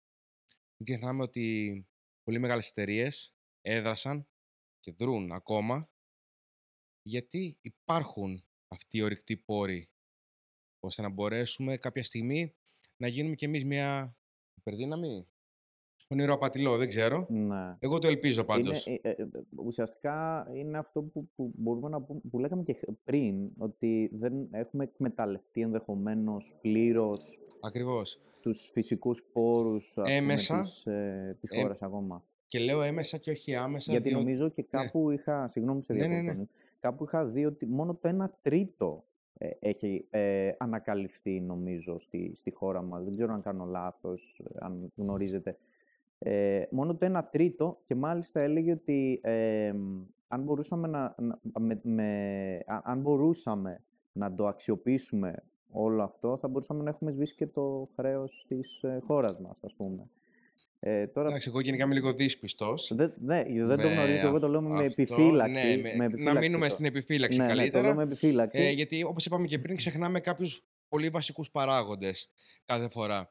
Ε, αυτό που ήθελα απλά να συμπληρώσω είναι ότι πρέπει από το σχολείο, από το δημοτικό ακόμα, ε, να αποκτήσουμε μια παιδεία πιο γεωλογική. Όχι απλά γεωγραφική, μια πιο γεωλογική. Και όσον αφορά τη χώρα μας ειδικότερα. Ε, έμεσα η γεωλογία έδρασε με καταλυτικό τρόπο στην εξέλιξη του ανθρώπου, χωρίς το ξέρει ο άνθρωπος, ακόμα και η γεωμορφολογία, το που θα έπρεπε να κατοικήσει το βράδυ ένας άνθρωπος για να προστατευτεί, έχει γεωλογικό υπόβαθρο. Το γεγονός ότι ο άνθρωπος έπρεπε να σηκωθεί πλήρως στα δυο του πόδια, ε, έχει έτσι ένα, μια πιο ευρύτερη γεωλογική έννοια, διότι έπρεπε να ψάχνει για τροφή. Δεν έφτανε απλά να είναι σκυφτό, έπρεπε να σηκωθεί όρθιο, να βλέπει πιο μακριά, να βλέπει τους εχθρούς του. Το γεγονός ότι έχουμε κοινόδοντες. Απλά πράγματα. Για να κόβει το κρέας. Έτσι σχηματίστηκαν. Είναι αυτό που ανέφερε ο κ. Ηλιόπουλος πριν. Άλλα δόντια χρειάζεται για να κόβεις τα χόρτα, άλλα για το κρέας. Α, α, και αυτοί που δεν έχουν κοινόδοντες, εξελιγμένο ή... Είναι το παλιό μοντέλο. Είναι το Είναι παλιό το παλιό μοντέλο. μοντέλο. λοιπόν, εγώ με αυτά θέλω να κλείσω. Η γεωλογία είναι μια τρομερή επιστήμη. Ε, και εγώ άργησα να την ε, ανακαλύψω. Ε, αλλά πραγματικά πέρασε οποιαδήποτε προσδοκία. Ε, δεν περίμενα να συναντήσω όλο αυτόν τον κόσμο. Ε, και για να μην λέω μόνο για το δικό μας τομέα, τις ορυκτές ε, πρώτες ύλες, όλοι οι τομείς, ο καθένας έχει ε, τη δικιά του βαρύτητα και είναι το ίδιο σημαντικοί όλοι. Ο καθένας στο, στο επίπεδο που χρειάζεται. Παιδιά, εγώ δεν έχω να πω κάτι. Νομίζω τα, τα είπατε όλα εσείς. Εγώ ευχαριστώ πάρα πολύ που, που ήσασταν σήμερα Ευχαριστούμε. μαζί Και εμείς μου. ευχαριστούμε. Εδώ στη, Χαρά και τιμή μας. στην εκπομπή, δική μου τιμή που ήσασταν εδώ. Νομίζω είχαμε μια όμορφη συζήτηση για να καταλάβει και ο κόσμος λίγο ε, για ε, μια ανάλαφρη μορφή, ας πούμε, όπως μιλήσαμε, τη, της γεωλογίας ε, και να τον βάλουμε λίγο στο τρυπάκι να, να Εννοείται, σκεφτεί εννοείται. αυτό. Ναι. Ε, και πάλι ευχαριστώ. Και εμείς Ευχαριστούμε. ευχαριστούμε.